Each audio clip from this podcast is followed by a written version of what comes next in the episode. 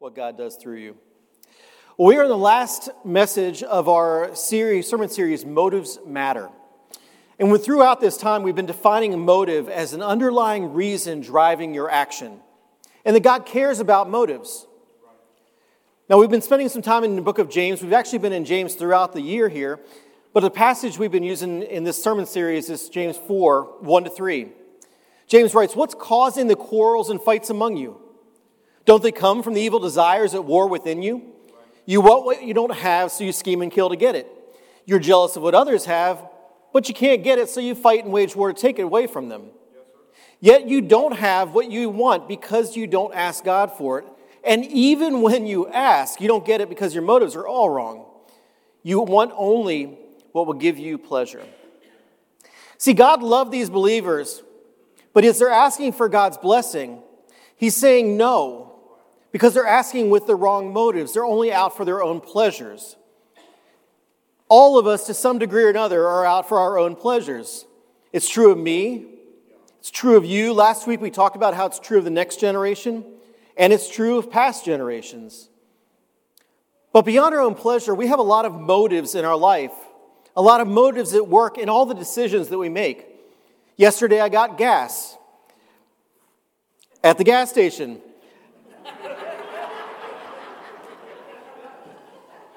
I went to Costco because I knew that Costco would have cheaper fuel for my automobile than I could get elsewhere. Uh, my motive was to save some money. We have motives in the relationships that we, uh, that we have, whether friends or dating relationships, spouses. I feel happier when I'm with them. We have motivations for the jobs that we work. Right, some of us are wanting to make a difference or invest the, the uh, skills and talents and passions that we have into something there. Some of us just looking for a paycheck. That's good. That's a motive. So we have motives for the places we worship. Right? I want to learn or I want to be connected with people or with God. I want a place where I can serve and use my gifts. We even have motivations for what cereal box we choose. Lucky Charms, anyone? I want my cereal to taste good. Now, the thing is, we've got a complexity of motives that are constantly swirling within us and even in the cereal aisle, I'm looking at this like huge aisle of more cereals than any person needs. And I'm saying I want the one that tastes good. But I also want the one that's healthy. But ideally still has marshmallows. but really that's healthy, and I want it to have the most whole wheat possible. Let's check the side. And how about protein? But I want it to be gluten free. I want a big enough box to last my family a minute but it can't be too big, or else you get the bottom that's just stale. I don't want that. Nobody likes that. There's all these motives that are going into a decision. And, and here's the thing not all the decisions you have in life are cereal box decisions. The bigger the decisions you have, the more motives are going on underneath. And the more significant the motive, the more significant the implications. You think about it, you can be self indulgent, or you can choose sacrifice and surrender. You can be proud or you can choose humility. You can be judgmental or you can choose grace. You can be quarrelsome with other people and just kind of a mean person. Or you can choose peace. We live life with a hierarchy of motives within us, and unintentional hierarchies will lead to, mo- to motives that really lead to love of me. Right? They lead to things that are all about selfishness or pride. It's about what brings me pleasure. What God's calling us to is a hierarchy that's rooted in love for others and ultimately a love for Him. So, our big idea today, if you're taking notes, I encourage you to. They're in your service guide there or online. You can find them on our website as well. But our big idea for today is to choose selfless love as your highest motive. Choose selfless love as your highest motive. Love is the premier calling for everyone who would want to follow Christ. In 1 Corinthians 13, Paul says, These three things will last forever faith, hope, and love. And the greatest of these are love. And Paul goes so far as to say in that chapter that nothing else really matters. Right? If you get love right, you win. If you get love wrong, you lose. Love is all that will remain and all that really matters. And more than a feeling, which it is, a feeling, love becomes a choice that we make every day, and a choice to make that our highest priority. So, with that in mind, I've got two thoughts for you today. The first thought is this that motives must lead to motion.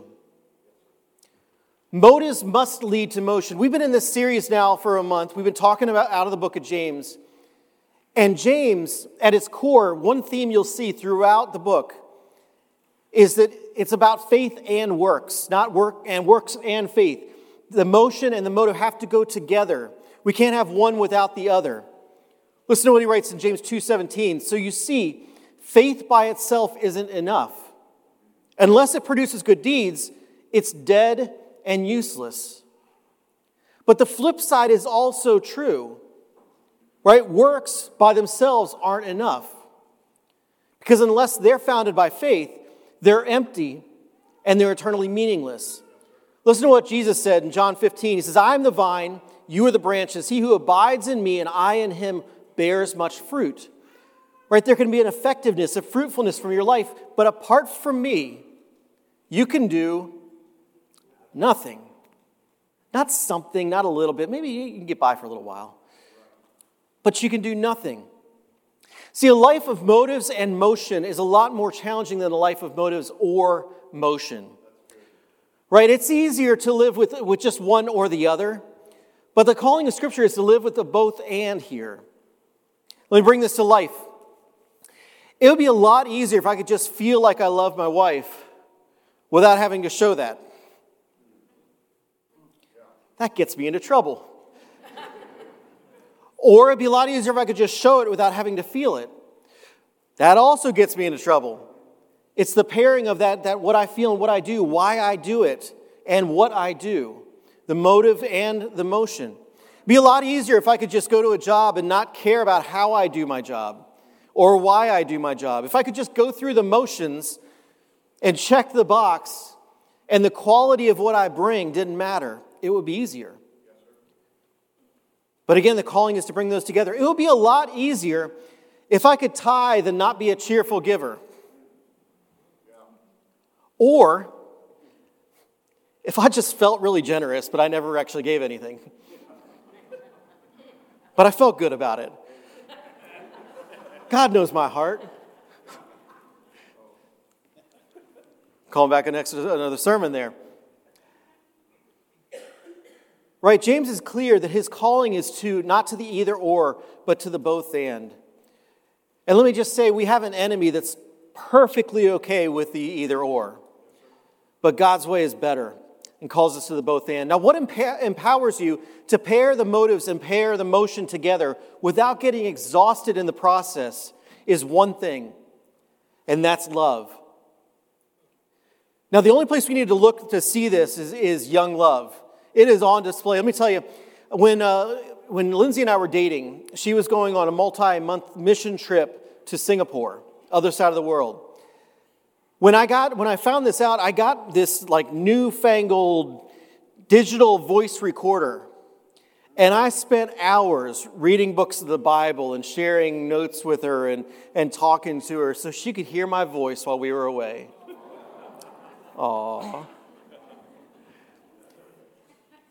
And while she was in Thailand during that trip, she bought a painting that an elephant had painted and brought it all the way around the halfway around the world to give it to me.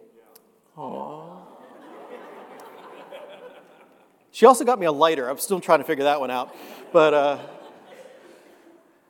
but you think about this. You watch a young couple kind of, and where the love is blossoming. And have you seen the, some of the invitations to, to homecoming dances or proms? They're as big as proposals. The creativity and energy and time, and you got to capture it on video because if it's not on social media, it doesn't really exist. If you've seen it, you know. We see that, and, what drives that is that sense of love. There's no end I won't go when love is driving the show.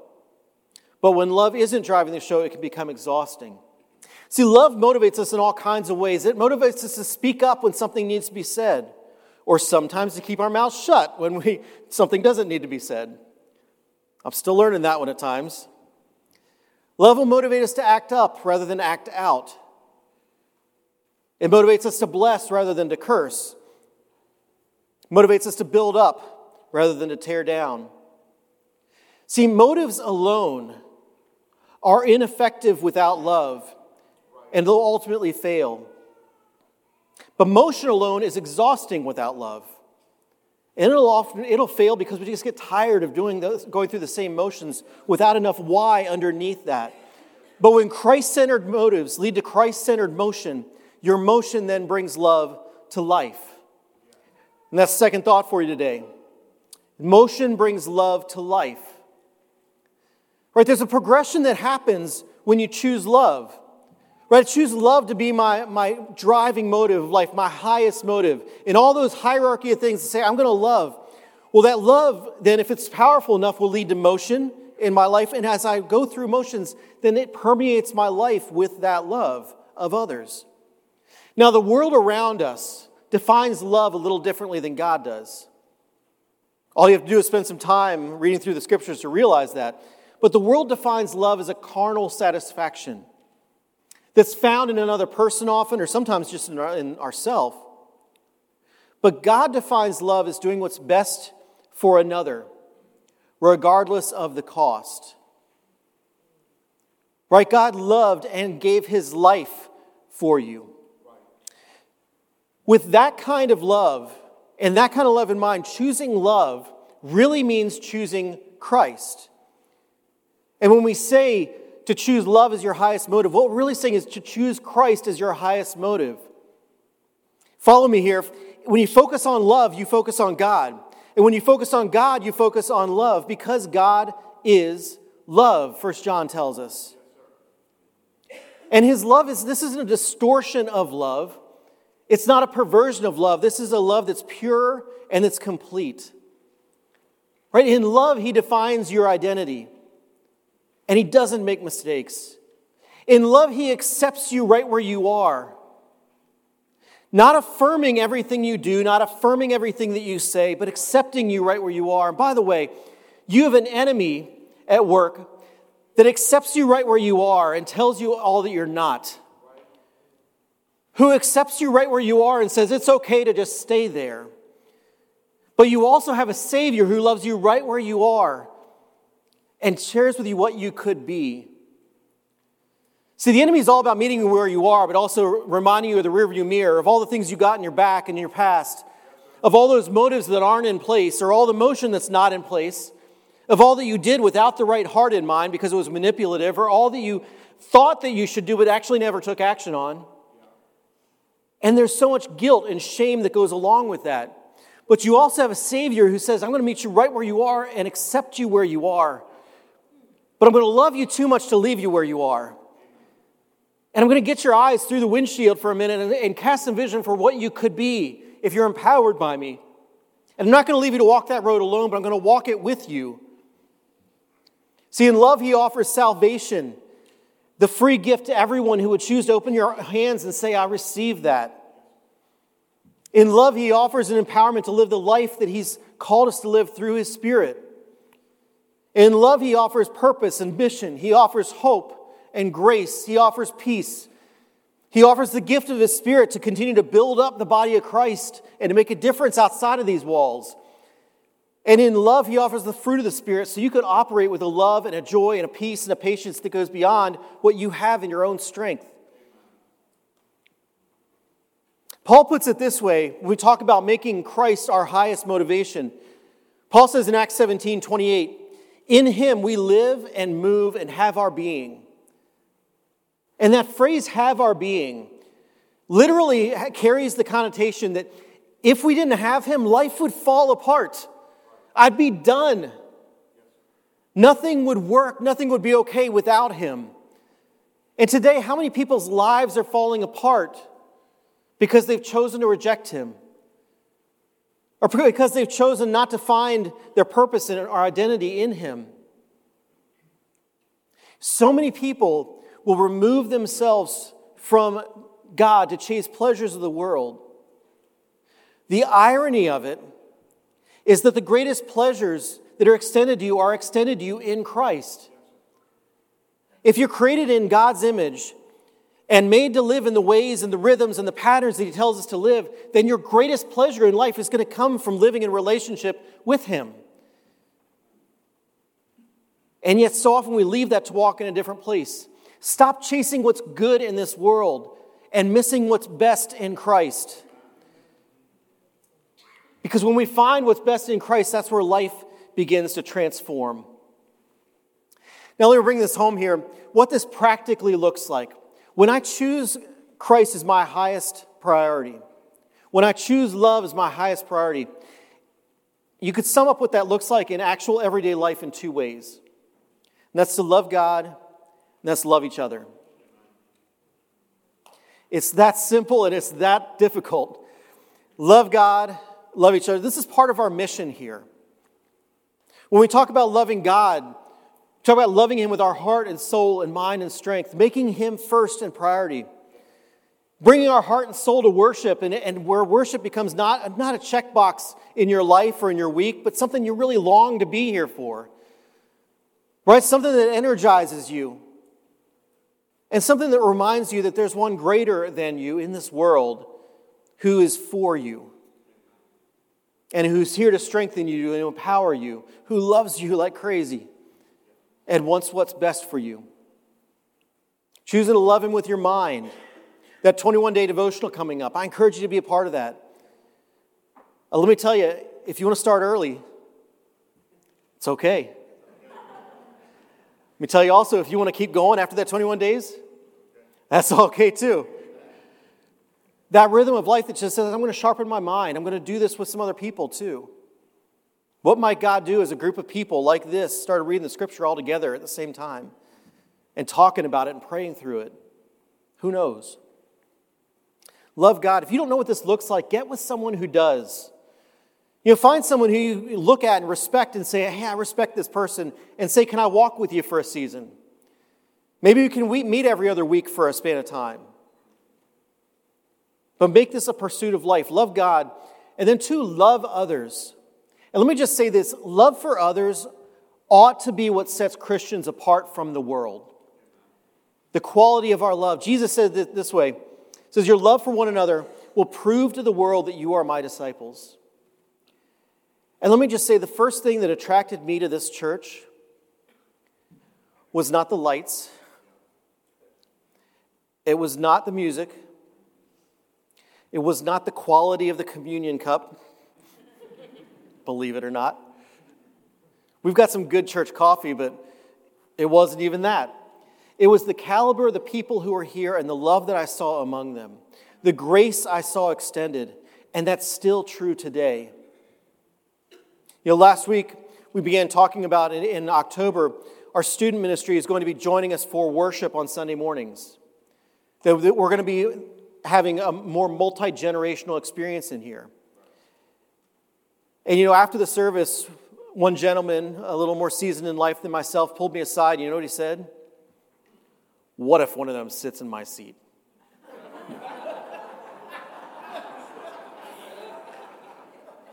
no, but, but could he have? Are there some churches where that would have been said? What if he takes my seat? What if they spill a cup of coffee? Like, we'll clean it up. No, what this gentleman said to me was, I am so glad we're doing this. And I can't wait to have the students more a part of our worship experience. I love that we have a church that's so passionate about the next generation that we're reaching them with the gospel. We have a love of guests here. We're willing to make room at the table, even if it means launching more services, even if it means changing service times, even if it means making a new building over on Mitchell Road. We're passionate about making room at the table because we believe that God is not done with what He's doing within this group, but also what He wants to do through us to bless Northwest Ohio and Tanzania and the ends of the earth. It's a place where we elevate love of friends, where we want friendships to deepen and connections be made so we are iron sharpening iron and growing closer to one another and closer to God. And that's leading to changing the world. Let me say this one of the best places you can do this and experience this is within the context of one of our life groups. Now, today is our life group launch, and in just a few moments here, we're going to end the sermon a little short this week. We believe in life groups so much that once a semester, we take intentional time to create time for you and space for you to go and see what life groups are available. In the gym, after the message here, if you have kids in the kids' wing, the request is leave them in the kids' wing. They got a great program there. And we, we want them to get all that we have to offer back in the kids' wing, helping them to come to know and love Christ at a young age and follow Him for a lifetime. But for you in our gym, all of our life groups are represented. We have about 40 different life groups represented in there. And my invitation to you, if you're not a part of a life group, look at what's there and consider being a part of one of those groups. If you are already in a life group, be a champion for the one you're in. And let me say, if you are a guest with us today, if this is the first time that you've been here and you're thinking, joining a life group seems like diving in head first, I'm not so sure about this. Let me tell you, a decision to join something for a semester is not a decision to sign on with blood for the rest of your life. What it might do, though, is it might connect you meaningfully with others, and it might connect you meaningfully with God in a way that could really have a transformative impact in your life for better. We're going to have that over there. And our life groups, very simply, are just places where we are doing life together. They're places where we're building friendships and relationships, where we're serving together, caring for one another. We're learning about God together. And at the end of the day, we're asking one question. And that's what's my next step in my spiritual life? If we could boil down success in a life group to one thing, it's what is my next step closer to God? And all of our groups, whether, it's, whether they're playing pickleball or studying Ephesians, are asking that question What does it look like to follow God more closely? I'm going to dismiss you there in just a couple moments here. But let me wrap up with this thought and wrap up our sermon series with this thought. What's motivating you most powerfully today? Think past the cereal box decisions of life for a minute and think about what's underneath when you buy that car, when you spend time with that person, when you show up to work tomorrow or later today, when you choose that vacation. Whatever you're doing, whatever decision you're making, what's underneath that and what's motivating that? And let me give you one question to carry with you from here, from this sermon series. Carry this question with you Is this action motivated by Christ? There's the surest way to know how, am I making Christ the highest priority in my life? Is to ask that question before any decision that you're walking into, before any rhythm of life. You go, is this action, is this decision motivated by Christ? One of my favorite prayers in the scripture is from David, Psalm 139. He says, Lord, search me, know my heart. Test me, know my anxious thoughts, because they're there. Lord, see if there's any unrighteous way within me and lead me in your ways. Lead me in the ways everlasting. I know I've got a physical life to live here on earth, and I know there's all kinds of motives that go on within me. But at the end of the day, I want my highest motive to be you. I want my highest motive to be love. And I want that to live out in my life. I want it to live out in my relationships. I want to pair my motive and my motion today. And so, Lord, help me to know and help me to understand am I living it right today? Is Christ my motivation for what I'm doing? Me ask prayer partners to come up here. And as we close our service, we're going to close with a, with a prayer. But my invitation to you if there's something on your heart, something on your mind, please come forward. We have folks that would love to pray with you over that. But then, as you dismiss from here, take a breath, take a moment. It's not a race to figure out who can get through the doors first. But enjoy a moment in here, enjoy a moment in the lobby. Go check out our life groups in the gym. Again, if you have kids, let them finish their program there until 11. But take a moment to embrace community to choose love, to choose Christ. Let me pray for you. Lord, we love you. And I pray that as we walk from here, you'd help us to be cognizant, be aware of all the things that are going on within us. It's hard for us to understand sometimes all of those dynamics, but Lord, help us to discern if you are the driving motive of our lives. And today, regardless of what has been in the past, as we choose you and say, Lord, I want you to be the highest motive in my life. I pray as we do that, you give us eyes to see and ears to hear the direction you'd have us go. Lord, help us to, to be, have the courage to look at our lives and look at the decisions we're making through that lens. And as we do that, Lord, I pray that you'd be glorified in us and through us and help us to find that the greatest pleasures we can possibly experience in life don't come from the stuff that are outside us, but from the one who is in us when we receive you as Lord and Savior. Holy Spirit, fill us, empower us, lead us, and guide us from this place. And Lord, we're excited to be back together again next week. I pray this in Jesus' name for your glory. Amen. Amen. Hey, have a great Sunday. Thanks for being here.